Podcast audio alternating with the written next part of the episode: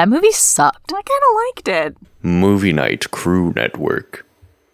Stand back, said Lockhart, who was rolling up his jade green sleeves. No, don't, said Harry weakly.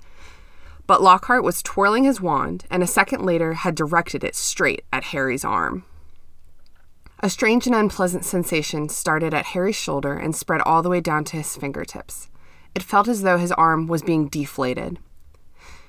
He didn't dare look at what was happening. He had shut his eyes, his face turned away from his arm, but his worst fears were realized as the people above him gasped and Colin Creevey began clicking away madly. His arm didn't hurt anymore, but nor did it feel remotely like an arm. Ah, said Lockhart. Yes, well, that can sometimes happen.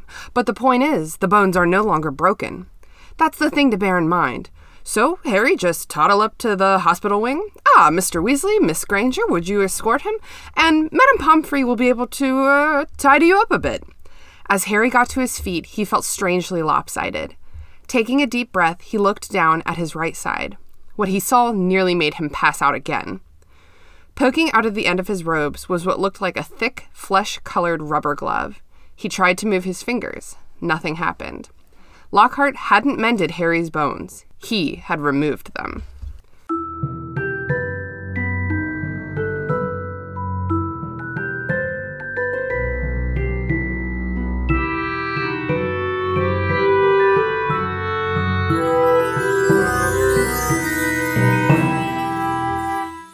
Chapter 10 The Rogue Bludger.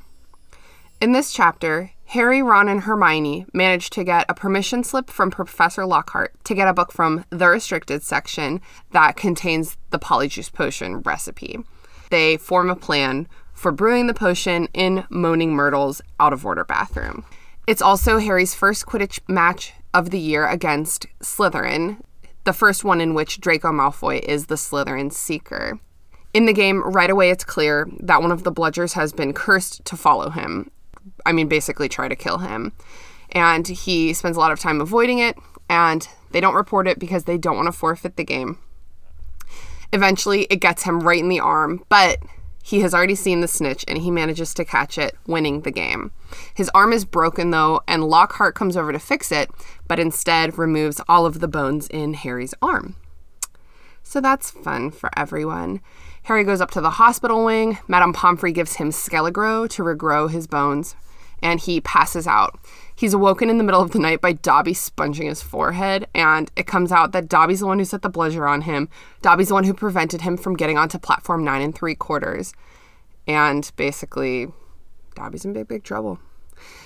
Finally, at the end of the chapter, in the middle of the night, McGonagall and Dumbledore come into the hospital wing carrying Colin Creevey, who has been petrified.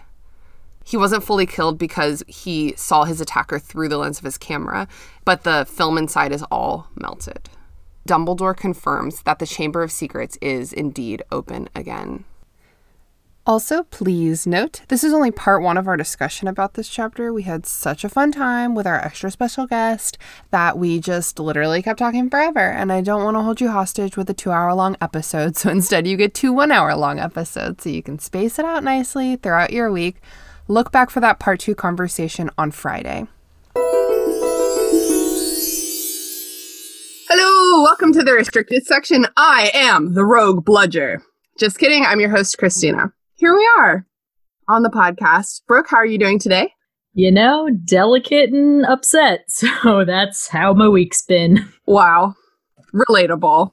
Mm. How about you, Andrew? Not too bad. Yeah, on Wednesday, our responses are pretty lackluster, to be perfectly uh. honest. But whenever we record at any other time, it's like such life and vigor. And our very special guest today returning to chit chat about some book stuff, Adal Rifai. How are you doing today, Adal? Blimey, I'm doing great, you bloody git. Nice. Well done. How many times did you practice that in the mirror? None. I should have. Oh, I should have. Adal, you fool. You moron. You know, um, Adal, I don't know if you know this, but Christina must have hated you to have given you a Quidditch chapter because they are uniformly the worst. Well, that this sucks to hear. You know what? I had a I had an inkling that that was the case, but I was saying, "No, Adal, you're being crazy." But Well, Brooke, thank you for setting things straight. Christina, fuck you. Um, Andrew, nice to meet you, but also fuck you. And Brooke, thank you. Uh, you're my one true friend. I'm here for you, bud. Okay, in my defense, like not much actual Quidditch happens in this chapter. Okay, they just happen to be on broomsticks. Um, as something tries to murder Harry, which is like a pretty typical thing to happen in a fucking Harry Potter's world. Let's get to the murder attempt. Okay, so this week we're covering the Rogue Bludger. Classic Harry Potter chapter title. You know exactly what's happening in this one. And bludger, I do have to say, bludger sounds like an old British term for like someone who like drinks more than 10 beers or something. Like, oh, you you bludger? Like, oh, Rodney's a real bludger tonight, ain't he? Like, right? Yeah. It sounds like the bludgers would hang out with the highwaymen. Yes, Like- exactly. And Like, they're- They're the hired muscle for the highwaymen. yes, yes, yes, yes. And obviously, I, I assume bludger. Well, I guess not. Obviously, I assume bludger stems from bludgeon. Um, Mhm.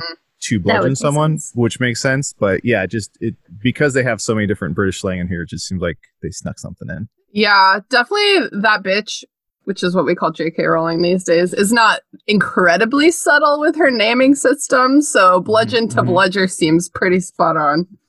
Do y'all have this little pre-chapter illustration of Harry with like a wiggly arm? That's the Scholastic um, paperback edition. I love it. I love it so much.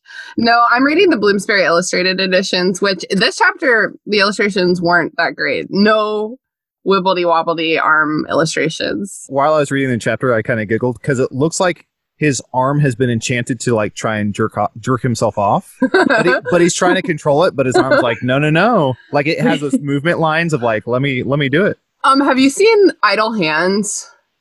Uh, years and years and years ago. It it's a very old movie, but it's like this stoner kid who Idle Hands are the devil's plaything, so they become Mhm. like cursed and start like murdering people, and that's it stars the reminds me of. it stars the kid from uh, Mighty Ducks. We are completely out of my like realm of Okay, okay. of books and fair enough. movies, but like I I believe you. Like then you have such anything. you have such conviction. so the chapter starts in defense against the dark arts class.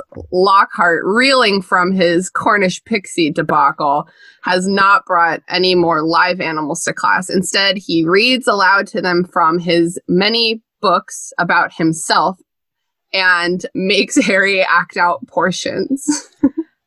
which I to me isn't is that- thrilling. This is this is thrilling because I am uh, my bread and butter. For anyone who doesn't know, my bread and butter is improv, and so, and this is the first time I've read these books a million times. This is the first time I realized Harry does improv in class. Lockhart has him get up and say, "Okay, here's the here's the scene. Uh, I'm going to be me, and like you're a vampire." And like, here we go, and scene. And so I'm like, now I want to act out these scenes. but Harry's like terrible at it. Mhm. well, Harry's basically playing that improv game where you just get sound effects and then you're having to figure it out from there. I feel like Oh, also true. Maybe like Harry put his arms behind his back and Gilderoy put his arms through Harry's like like the Whose Line, and then he like put on a chef's hat and tried to bake a cake, but eh, he got egg everywhere, like real funny, real funny stuff. wow. I, definitely the right tone of like just utter shenanigans. I have a Um, real question with this scene that we see get reenacted about the werewolf. Because Indeed. is there a charm to cure werewolf? Because if so, uh, that's a major plot hole. So there definitely is not. And that is specifically said in the third book, which could be an oversight by that bitch, but I'm pretty sure it's not. I'm pretty sure that it is just another example of Gilderoy Lockhart lying out of his ass. I mean, he's Uh, probably like, I invented this spell. Well, but Oh, his yeah. stories come from obliviating people. Like he, these are things that actually happen for the most part. It's just that he like forgotified people. So well, don't forget that he is stealing people's stories in order to like novelize them. So mm-hmm. he probably fudged some of the details. So it's probably like, oh yeah, the werewolf just got like medicated. but Lockhart's like, that is not satisfying. Well, and it does bring up an interesting point too, because he published a book saying that he used a very specific charm to cure lycanthropy. Lycanthropy? Werewolf. Like Yeah, you- You got it. So you would think that if he put this out and there wasn't a known cure for it, that every single person would be like, "Hey, um, can we get that?" yeah. I'm an outcast of society. I would really appreciate not to be. Um, Little help. I do want to say the best. I think my new favorite line of dialogue. It's not even a line of dialogue. My new favorite sentence in the entire series now is where it says Harry was uh, doing the improv with Lockhart, and then it says Harry was hauled to the front of the class during the very next Defense Against the Dark Arts lesson. This time, acting a werewolf. Now, I don't know if this is a typo in my book or if this is like how Brits talk. This time, acting a werewolf. I've heard the term acting a fool, but acting a werewolf just it just sounds like improper grammar and i just love the phrase acting werewolf which is going to be my new go-to Harry, you come at me acting a werewolf. acting a werewolf Uh, so the reason that Harry is putting up with this as the introvert he is is because they need something from Professor Lockhart. As a reminder, the last chapter ended with the trio being like, "We need to get into the restricted section." Oh, lightning sorry. crash thunder clown horn The name of the podcast, and walk then and they're- feel.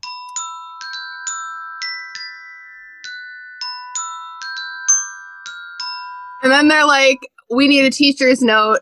Uh, what teacher are we gonna get to sign that note? They're gonna have to be really stupid, and then it's like a smash cut to Gilderoy Lockhart's class. Um, so that's why Harry's putting up with. it. He's trying to butter up Lockhart so that they can get this note. And then at the end of class, just like a fun note, Lockhart assigns the homework of composing a poem about his defeat of the werewolf. And the best one gets not a grade as classes work, but a signed copy of Magical Me, a book which they all already have to own because it's on the list. Indeed. We he took this job just to drive book sales. Okay. this guy's You gotta- truly a sociopath yes. You got to wonder did he just bring like four trunks full of just all different copies of his books? Probably. I, because- wo- I work at a small press and I tell my authors to keep a carton of books in their trunk. And how big is a carton of books? I've never heard of that Like unit thir- of measure before. Like 30 or 40, depending on the book. 30 or 40 ounces Is that a metric carton? Okay. All right. so a carton of cigarettes is uh let's see 24 This math talk is Cigarettes, pissing me so- off. I feel like Gilderoy Lockhart, and correct me if I'm wrong, I feel like he's the type of guy who would sign a book, he would sign his own autograph and then sell it on eBay. Yeah. oh, just to get it in circulation, of course. Yeah. He'd have a dummy account and then, yeah, sell them on eBay. He would Well, sell it to himself on eBay. Yeah. Just for the um prestige. Like, Mhm. oh, this sold for a million dollars. Mm-hmm, mm-hmm. Yeah. What would the wizard version of eBay be called? Oh boy. Um, well, I guess Wizard Bay is the unoriginal. Who gun to my head? I guess Wizard Bay. I don't. fucking- Christina, I you you hate me by having me on this episode, so I'm not going to give my best. I mean, I'm going to give ten percent. So, so I guess Wizard Bay.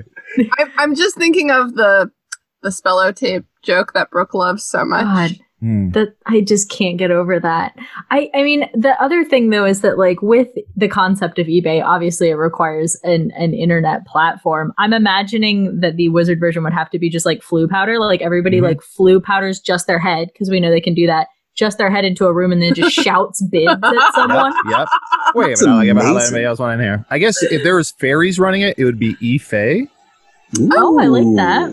Okay, that's it. That's that's official now. And we're sticking with it. And we're sticking with it. I don't think we encounter fairies anywhere else in this book series. Hmm. Fairies? Maybe during like, pixies. maybe during like one of the World Cup matches or something. They're Hmm. flying I around or something like that.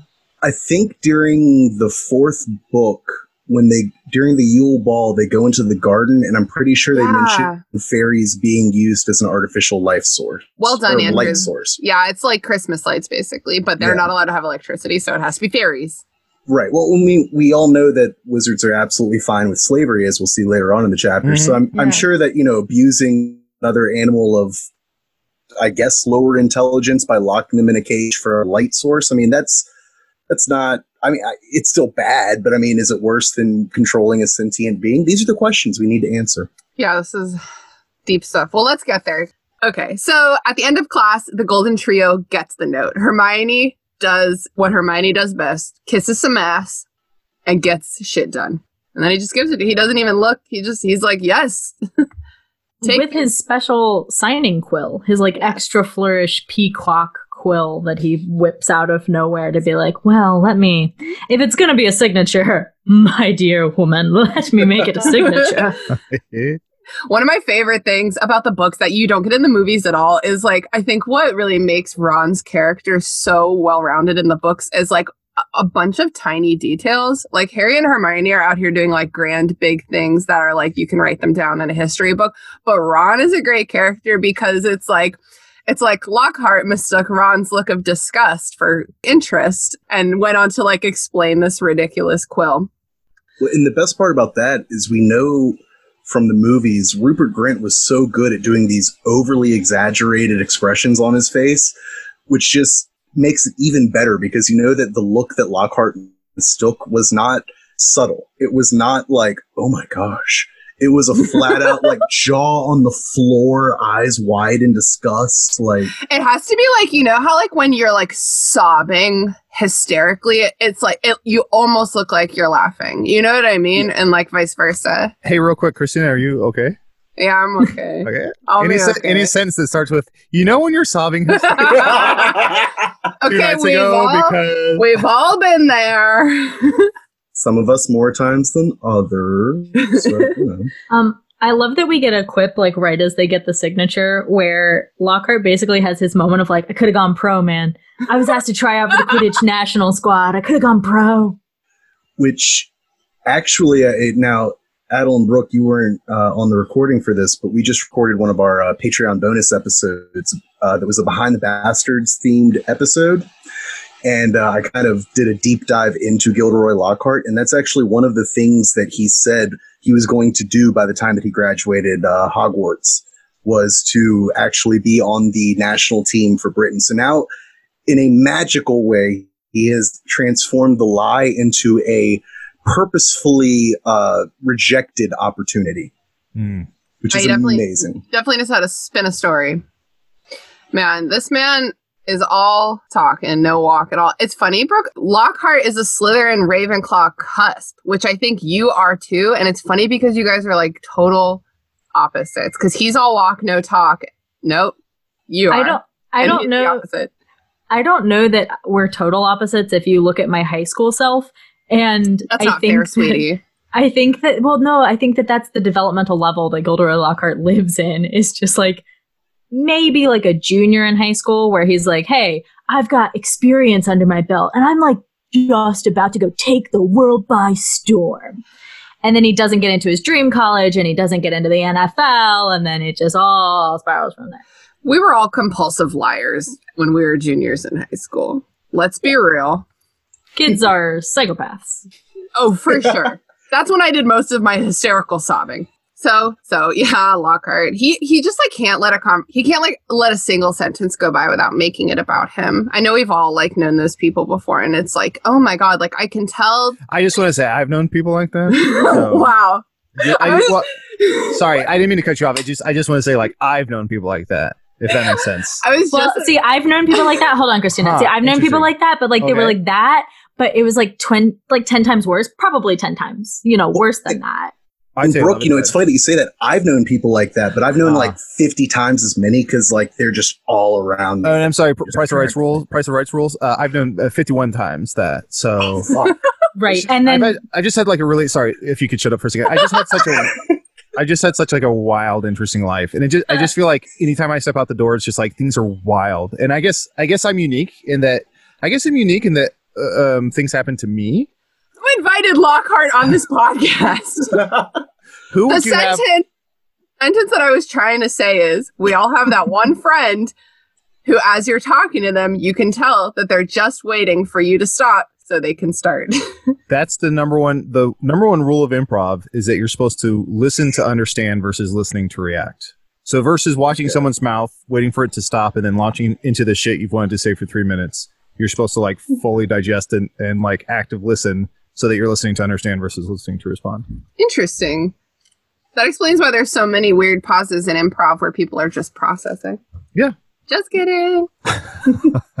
Who? So obviously Kenneth Bra- Branagh, Branagh played Lockhart, if he had not, Oh, who would we- be like perfect casting? Because the way We we, already just- did this. We oh, did Oh, this. really? on- Okay. Yeah, we no, did no, this but we Twitter. have the we, have, the, answer. perfect answer, Yeah. and Okay. it's Matt Berry Oh, from Broadway. From Wait. What We Do in the Shadows, the TV show. Oh, yes, yes, yes, yes. I'm thinking of Matthew else. Berry. Okay, and like ever since we decided that with like our social media following, I I read all the lines in his voice now. Just like Harry, Harry, Harry. Like the presentational way Yeah. that um he is and what we do in the show. What the f- I always forget his name. Laszlo. Yeah. It confuses me because it has an S next to a Z and I'm like, what is this? But um yeah, I think I think and we That's a also fantastic choice. a runner up was Jack Black.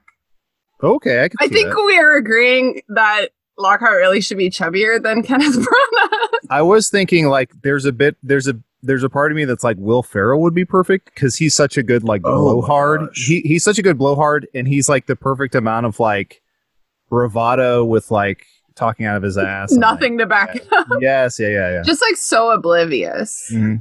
I think the perfect Lockhart movie would have half of the scenes with Will Ferrell and the other half with John C. Reilly, and they never address the fact that there's two different actors playing the same role. Perfect. And it's not like a younger and older, it's just every scene they switch it up. hmm I love that. So Also, we're getting can- so creative. Andrew, I just want to say I love your terrible idea. What a bad idea, but I'll support it because I'm being fake right now. Can, can we also agree that Lockhart is the type of person that if Twitter was a thing in the wizarding world would end every single tweet with hashtag blessed? Oh Oh. yes. Oh Oh. yes, yes, yes, yes. Okay. I think he would use hashtag magical me. He would be the kind of guy that was trying to brand his own hashtag, you know? Where he's like, That's if you want to talk to me directly, hashtag magical me. If you have a memory of me doing something incredible, tweet about it with hashtag magical me. and he'd he'd be the guy who's like walking into like magical cafes, being like, "You're all sheep for wearing a mask," like ah, and then Oh, put Drew. everyone, yeah. Why Uh, would you wear a mask and hide this smile? I'm really doing more for you by not wearing a mask. if you're magical enough, coronavirus doesn't even fuck with you. Christina, is that you really talking? Yep, that's Wow. that's her.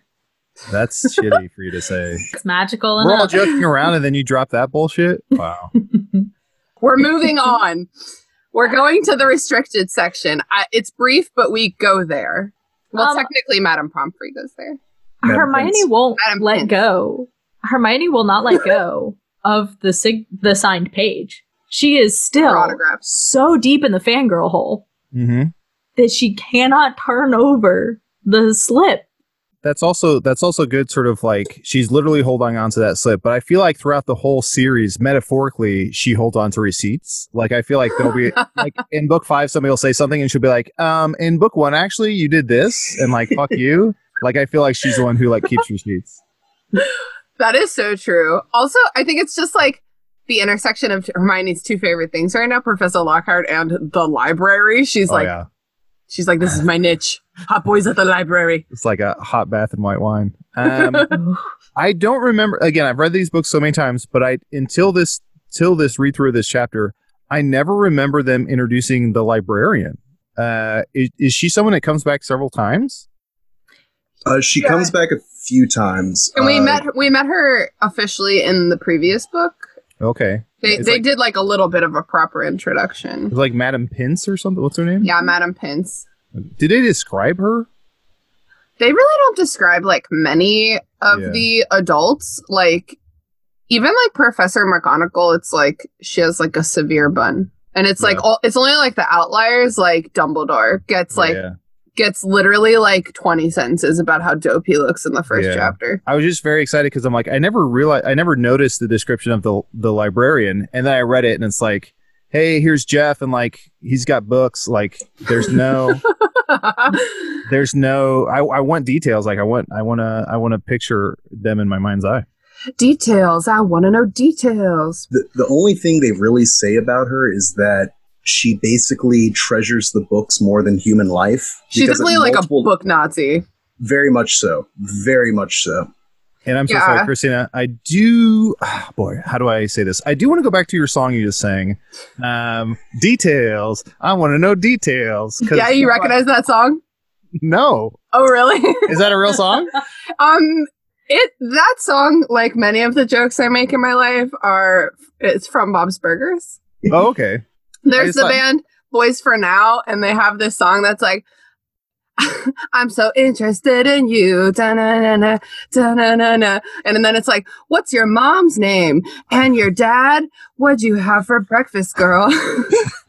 That's outstanding. I thought you just made it up, and I was like, well, I'm going to make her sing the full song. Now I won't bother because it's an actual song. well, and I sang much of it anyway, so. Win win. Uh, okay, so the, if they go to the fucking restricted section, I'm harping on it because that's the name of our podcast. Wait, what? the restricted section. Okay, and then they get the book. They get the book, and they go to the bathroom. They go to Moaning Myrtle's bathroom because nobody goes in there, and it's good for privacy. Can we pause for a second? Because I don't know about you, but if I was in a in a school with so many other children, if there was one bathroom that I knew that no one used, I don't give a shit if it's male or female. I'm using it. That, that's the, the poop poop That becomes bathroom. my That's Oh, yeah. bathroom. the Oh, pooping yeah. bathroom, That is Yeah. the poop bathroom.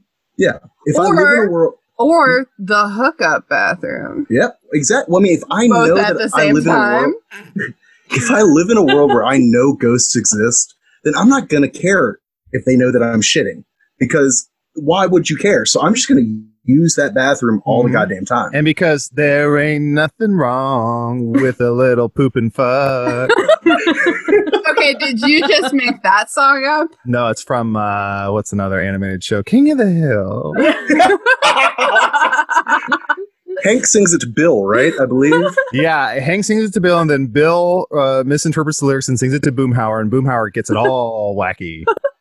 But somehow Dale actually gets the right lyrics after hearing Boomhauer sing the wrong lyrics. Andrew, I'm going to stop you there. I haven't watched a single episode. I only know the, the only things I know. The only things I know are the name Boom Boomhauer, and then somebody on the show goes, "Damn it, Bobber." And that's all I know. That's all I know. Andrew was Hank Hill for last Halloween, so that's his level Oh, there of you go. dedication. That's great. Um, okay, but Andrew, like I'm, I agree with you. That would probably be my poop bathroom too. But just picture this: you accidentally choose the wrong toilet, and Moaning Myrtle is taking a nap around the U bend, and you just drop a dookie right through her sleeping body, and then you get the world's worst. Saddest bidet right up your butthole when she loses her shit. You know what I say to that, Christina? I say shit happens, you know what I say to that? and it I just say- happened in that toilet. So And what I say to it is bidet, sir. I said bidet. what is so? Hold on. Do we know? i- Is the lore and legend that Moaning Myrtle has to live in the toilet? Is it oh, like it's where she she- died. she? We, I, I know she died there, but does and she's like she has to haunt the bathroom. I guess does she have to live in the toilet? Certainly not. like the rest fetish. of the Okay. She likes the, re- the rest of the ghosts in the castle roam free. They're Yeah, all near- free range ghosts. Yeah, nearly headless Nick is and and uh, real quick, Brooke. Thank you for bringing that up. I can I just say the best ta- tasting ghosts are free range ghosts. You can taste if a ghost is like caged, you can taste it. Like antibiotic free, Mm. not GMO, Uh-huh. free range ghost. I don't I don't touch anything else for brunch. Mhm. Wellness. It, it's best when you can tell that it was a free spirit. hmm hmm nearly free range. How can you be nearly free range? It's when they take the cage and they just move it around to give them more grazing room. God, what the fuck were we talking about? I think we Um, established Moaning Myrtle that is not Moaning- confined to the bathroom. Mo- Okay, but she yeah. is. She has like manifested as sort of like a water spirit. That's like Oh. how she connects to like the physical world. So that's her. That's her thing. She just feels comfortable there And she in, in the uh, tears. yeah, she does occasionally get flushed down into the uh, uh, lake. They say, which is very disturbing because that means that some of the Hogwarts plumbing All of it sounds like. posits it into the lake, which is not okay. There's a squid in there. And also, And more Harry people. goes swimming. Yeah. th- okay. Wait. We don't have. we don't have and- time for all. Well, hold on, Christina. We do have time for it because real quick, I think squid. I think squid and mer people is a euphemism for shit. Like I'm gonna go drop a squid in the lake, or like I'm gonna go talk with. I'm gonna go sing with the mer people. That's what it means. Sorry, Sing with guys. The mer people is surely a mob term. Like I want them singing with the mer people. Sorry, guys. I got to go drop a giant squid off at the lake, if you know what I mean. Mm-hmm, mm-hmm. I feel like singing like the mer people is like a huge diss for people who can't sing no good because outside of water, mermaid song is like. "Bah, bah, bah, bah, bah, bah, bah." Well, that just sounds like Norwegian metal. oh, oh. Oh shit. Okay. Well, they're in the fucking bathroom and Myrtle is there. She's sobbing hysterically. They ignore her. Pretty par for the course. Honestly, she's acting a werewolf. She's like, girl, you're acting a werewolf right now, okay? Get it's that together. time of the month. You just act in a werewolf. It's the full moon in your pants, if you know what I mean. okay, but here's a question. They're like, let's go to the bathroom. No one will Mhm. come in. Moaning Myrtle is the only person who's there. Do you think Moaning Myrtle would tattle on them? She like, I don't think she does in this book, but like, do you think she would given the opportunity? A hundred percent. I think she is. Oh boy, let me try to remember this name. The the mean girl from the the titular mean girl from the Mean Girls, Regina George. She is. Yeah. she's basically Regina George, and I feel like she can turn on switch and act empathetic and nice, but she basically loves gossip, and that's and and she's stuck. She she's like arrested uh development. She's like always an adolescent Mhm. brain. So I think she loves gossip and she loves to like spread rumor. Interesting. She's also so sad though. I could see her like giving away secrets for like attention, like positive attention. Or to you a know? cute boy. Yeah. Yeah. Mhm. That's the strength because she thinks Harry's the cute boy. And I think that's why she doesn't tattle on She them. protects him so that she can watch him in the bathtub in two years. Yeah. Well, You gotta play the long con. Yeah. I- I'm sorry, guys, but I've got to have a hard disagree because Myrtle, everything we've ever heard about Myrtle when she describes when she was alive, is she was that that person who is just constantly like everyone's against me, and no matter how true it might be, she just constantly reflects on that. And so I think she's probably gone to Dumbledore so many times with like just bullshit, not real complaints that it's probably like the boy who cried wolf. They just look at Myrtle and they're like, yeah, I'm sure people are brewing polyjuice potion in the bathroom. you know, this hyper advanced potion. Yeah. Oh, yeah. Second years are doing it. Right. Gotcha. We'll get someone on that ASAP. so they're gaslighting her. No wonder she's always sobbing. Well, she's made of gas, so Christina, I want to be mad at you, but I can't. That was a good one. thank you. All right, so they are looking at the recipe in the. Is it called a recipe? Yeah, right. Yeah, they say recipe. okay. Um, they're flipping through. Hermione's like listing things aloud, all these crazy ingredients. She says, quote, this is the most complicated potion I've ever seen, which you know that bitch has seen some complicated potions. She does way too much reading all the time. So I don't know how gonna do this. I was surprised by the revelation of the fact that there's like a student closet of potion supplies that they can just go make potions from whenever, because that seems like unusually dangerous even for Hogwarts. I think they reference that a few times, right? Where it's like it's like the supplies closet. So it's like grab whatever you need from there. But then there's also like Snape's secret stash, right? I was wondering about this too, and I wonder if if like if it's like for potions class, they have like a cupboard and like the next time they're making potions in class, they can just like grab other things. You know what I mean? Well, I- think what it is is we hear about them buying a whole bunch of shit, but we never hear them buying like specific potions ingredients. So I'm willing to bet the majority of the stuff that they make, it's supplied. So I think it's one of those. Like where it's like HelloFresh. yeah, yes, we are uh, not sponsored by HelloFresh, but HelloFresh, if you're listening, I love your stuff. Hello, potions. We drop all the ingredients for the latest potions right to your door. I have to say, I'm sponsored by HelloFresh. So please check out HelloFresh slash Fine uh, to get uh, zero percent off your next order. you might get an error. Don't believe it. They know it went through. Yeah, they so but there are some things that they're gonna have to steal for this potion, and for some reason Hermione is just so into it. And even that, Harry's a fairly wealthy young dude. Why can't they just mail order everything? I just I think they just don't know yet that mail order is a thing. They have owls. That's how they order. Ev- like they get newspapers via owl. He got a broom dropped off in the first book. Do you think there's But like an age didn't buy- restriction He on it? He didn't buy the broom though. I think Harry's so fucking dumb, dude. I don't know. I don't know what Hermione's excuse is, but Harry's just like, well, I've never seen a catalog for potion supplies, so it must not exist. I think they just don't give a hoot. Damn! Ow! They'd rather just like fuck Snape in the process. They're like, no, we're not gonna pay for this. What the fuck?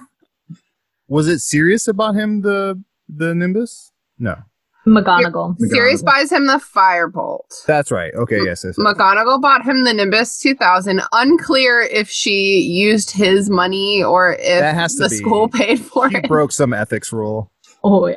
for sure. I mean, she does a lot for Quidditch. Okay. It It had been seven years since they won the Quidditch or House Cup. She had a reason. yeah, that's fair. Uh, sports sports reign supreme. Um, it is wild that wizards and magicians, like uh, all these magical creatures, still rely on print newspaper. Even though the pictures move, it's like I don't fucking know. Like that's that's outdated technology. Like moving like 3D pictures. They don't have any access to technology. It's Yeah. like they they don't have electricity and stuff. Magic makes it go haywire, which is super That's right. convenient for the aesthetic of this book That's series. I, I've still got a pet theory that what's going on there is it's kind of like uh, I know some comedian has a joke about this, but uh, it's like, kind of like the Amish. Like they reached a certain point of development and they were like, "This is the peak. This is all we need." Mm-hmm, mm-hmm. Mm. I th- I think my confusion with it is that there aren't more papers and like magazines and stuff. Just the one. We don't get that. Just the we don't get Prophet. that like um that like party leaning versus you know the Are graph. we forgetting the Quibbler? oh, the quibbler. Oh, and Witches Weekly because Mm. Gilderoy Lockhart wins the most charming smile award. You know, Hot Witches Dogs. Weekly is like that's their Playboy. Come on. Oh no, that's No. that's their People magazine. Oh, I I was- think it's their Cosmo. I was gonna say home and home and garden. Is that what it is? Homes and gardens. Twelve potions to drive him wild. I like Cosmo though. Yeah, I learned a lot about sex from Cosmo. Okay, like oh, that's so sad. honey. the American sex head system is broken. Okay, but Cosmo is real. Okay, like they will tell you what's up. Okay, I see. Cosmo once actually recommended using teeth in a blowjob to switch things up. So Yum. no. Okay. and putting All right. an ice cube in your mouth during a to blowjob. Like, change things up. That And ice hot cube sauce. thing was And fun. hot sauce. All right, I didn't, well, I didn't on. do the hot sauce thing. You put an ice cube in your mouth when you use teeth on a blowjob because if you cut uh, the, the skin, you want to cool it down to uh, to then apply a band-aid. Andrew, I do want to circle back because Andrew had a Andrew said something great, which he said he compared this to the Amish, and I just want to say I truly believe because I just thought of it in the moment. I truly believe that Harry Potter is basically the witness. Have you all ever seen the movie The Witness? No, I haven't. Mm-hmm. very long time It's Is ago. like a kid. A kid? No, I don't think so. It's like a thriller. It's like a kid Yeah. w- witnesses a murder or something, or someone someone witnesses a murder, and so they Oh. hide him amongst the Amish to protect him. Yeah, and so I feel like- witness protection. Yeah, and so I feel like Harry Potter. You know, I feel like he's being hidden amongst the magical. Okay, Oh, hold I've- on. It, I, I've seen it's falling movie. apart in front of my eyes. But and then and then it turns out that the elders in the village are the monsters, right? No, that's the That's the village. that's the village. I know. People. I was making a joke. I want to make it clear that I was making Just a make joke. good jokes then. Yeah, Andrew, you have no right the to guy, tell the guy, me. yeah, the guy who says "Who gives a hoot" turns around and says "Make good jokes." Unbelievable, unfucking believable. This is, I will say, like, props to this being one of the few books where they're like, it's not Snape, guys, it's Malfoy. But it's one of, it's one of the few where they're like not immediately like Snape's doing it. Yeah. Yeah, I think that's too obvious. And also, just to remind everyone, Draco Malfoy has been belligerently screaming slurs for like 100 pages now. Okay. So it's like, it's not a stretch. Yeah, he is Malfoy's like the original Boogaloo boy. Oh Yeah. god, yeah. Mhm. Mhm. He's got the And tiki he's- torch. He, On a side quest, Boogaloo side quest, kill all the mudbloods. mhm, mhm. And th- this is 1992, so like nobody's calling him out for his language use. This is Yeah. so long ago. Yeah. So is Slytherin just Covington High School? Is that- is that what's going on here? Like, there's I a don't few get that people, but oh really? The the kids that went on the field trip and like mocked the uh, Oh, indigenous yeah, yeah. peoples. Oh, yeah, I did. I just didn't know the high school. yeah. I still don't know. I where know to I don't read. Huh. I'll Google it later. Andrew, it sounds like you're pretty well versed in these racist kids. Yeah. Uh, I like to keep track of my enemy, enemies. Yeah. For just 10 cents a day, you can support a racist high schooler. all right, guys. All right, all right. We're in the when bathroom. privilege isn't enough, they need 10 cents a day. We're in the bathroom. Well, actually, we're not. We kind of got to the end of that scene. Well, okay. Let me ask you this before we get out of the bathroom. yes. Hermione is like, let's let's trick a teacher to get this potion we're not supposed to be able to do, and let's steal these ingredients to like trick another student into confessing something to us. What is happening? Is she maturing? Is she just becoming more chill because she has friends now? Is this The- personal because she is a Muggleborn?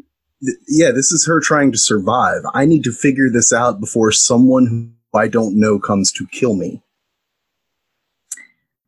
I think that that bitch just realized in the first book she made her a little too insufferable. And so in this book, she has flaws. Hmm. Which, well done.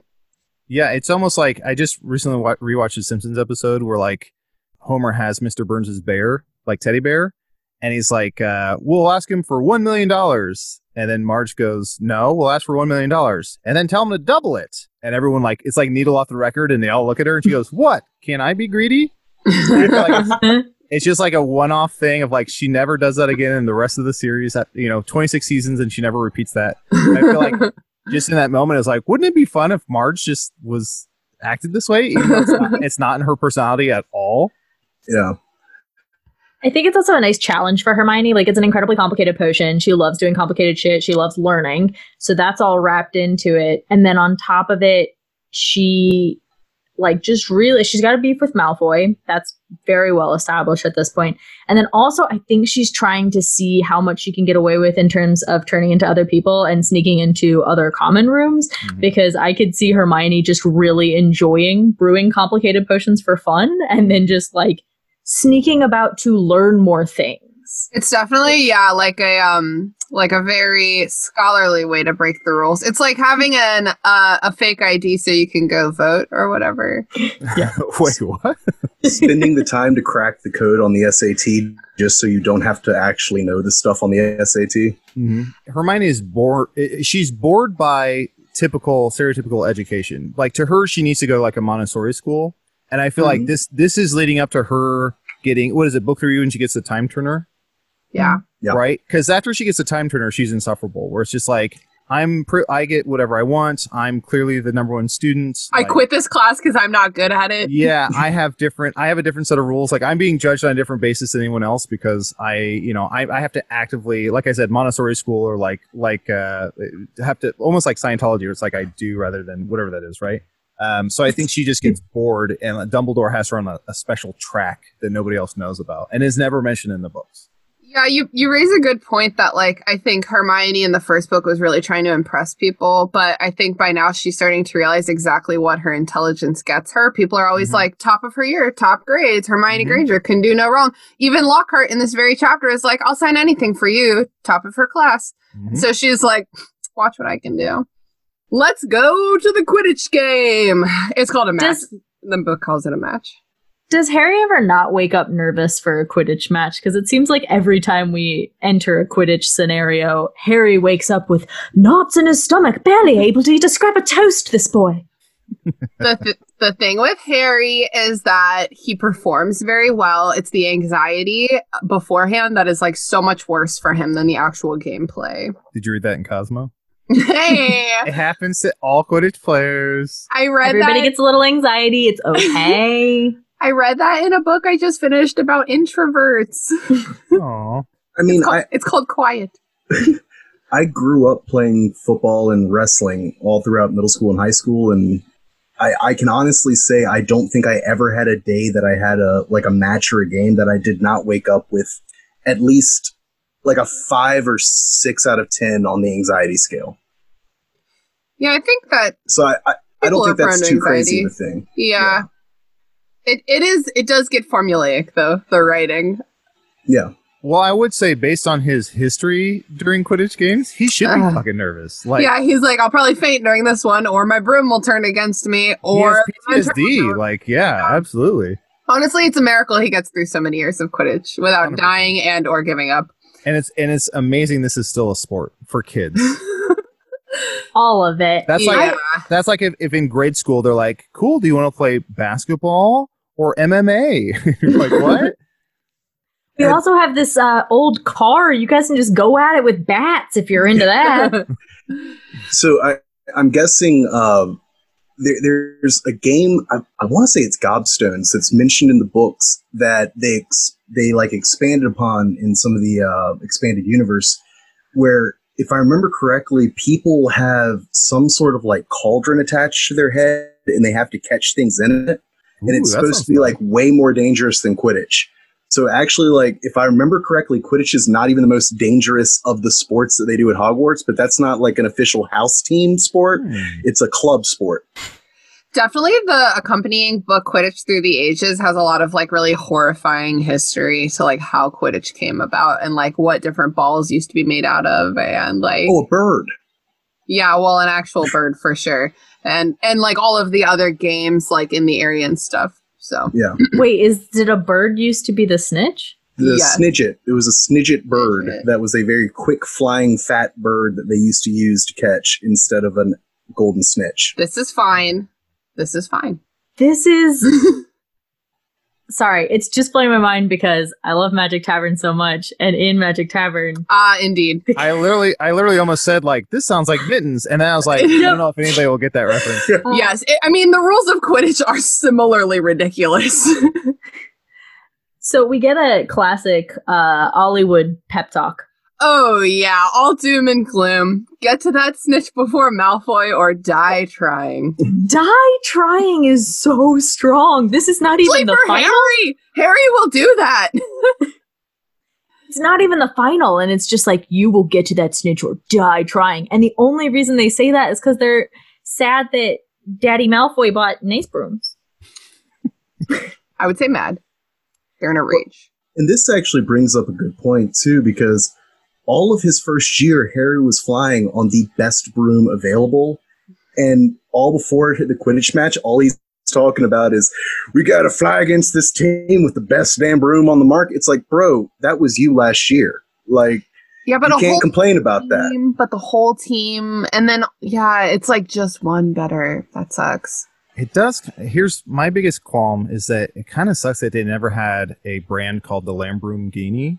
I feel like that should be the fastest one. I'll go ahead and uh, bow out of the show. Thank you so much for having me. I've been Yes. Alvaro Pie.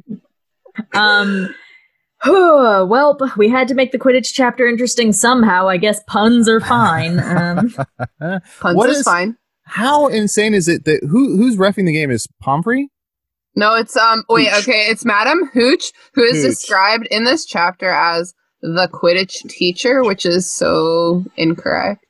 If you if you quote unquote teach Quidditch, if you are the referee or umpire, whatever it is, how do you not notice that a bludger is specifically go- like bombarding one person? Like she should immediately be removed from anything to do with Quidditch. She should be put on leave for as a teacher under investigation. Like this shit is bonkers that no one steps in to be like, how do you know the rules of Quidditch and you can't notice that this bludger is only going after Harry? For sure, especially because she's described as having hawk-like eyes. Yeah. But but let's get there. Okay, so they go. The the, uh, the, the, the, the Wood does his pep talk. They walk out onto the pitch. Ravenclaw and Hufflepuff are also cheering for Gryffindor because they want to see Slytherin lose. Why? And Slytherin because hatred for no they're reason. also not allowed to have their own personalities. They're just there to support the Gryffindor. There's there's where the Gryffindors. Oh, hold on, really quick, Christina. You said for no reason.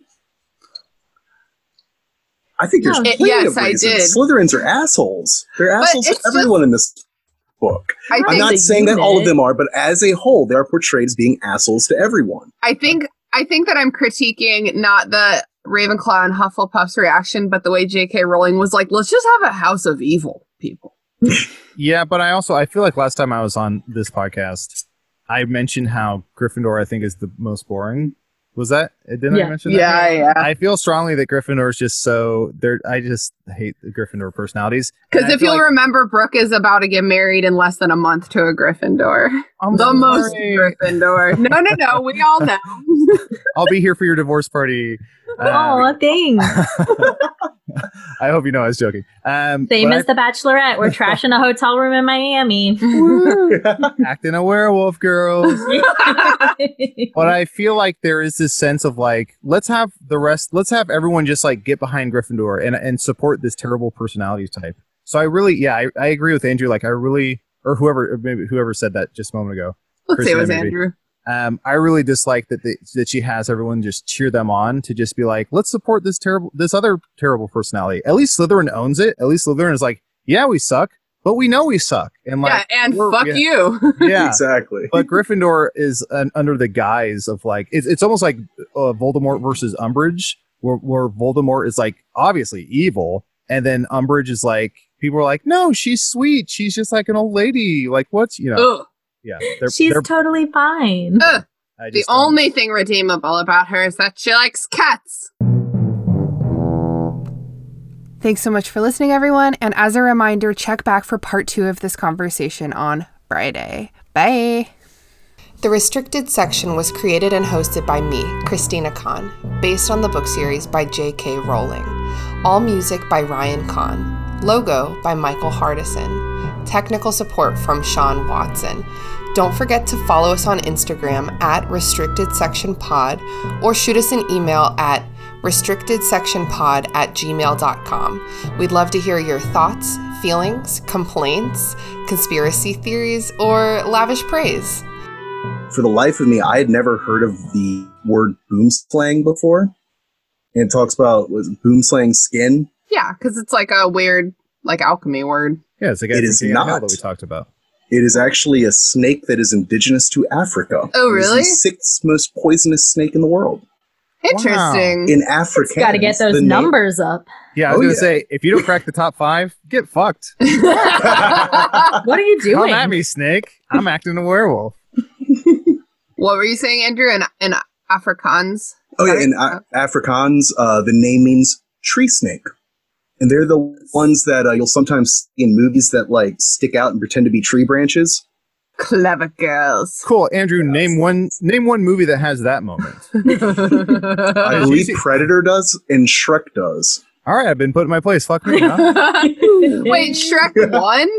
Yeah, Fiona grabs the snake out of the tree, All right, I'll have to go Oh. rewatch that old favorite. That's right. And then the blows it up into a balloon, waffles. ties it Yes, off. yes, Shrek yes. carries The it. last time I watched Shrek, I was in Denver with my two best friends, and woo, that's a weed legal city. This is not a weed legal city, the one that I live in.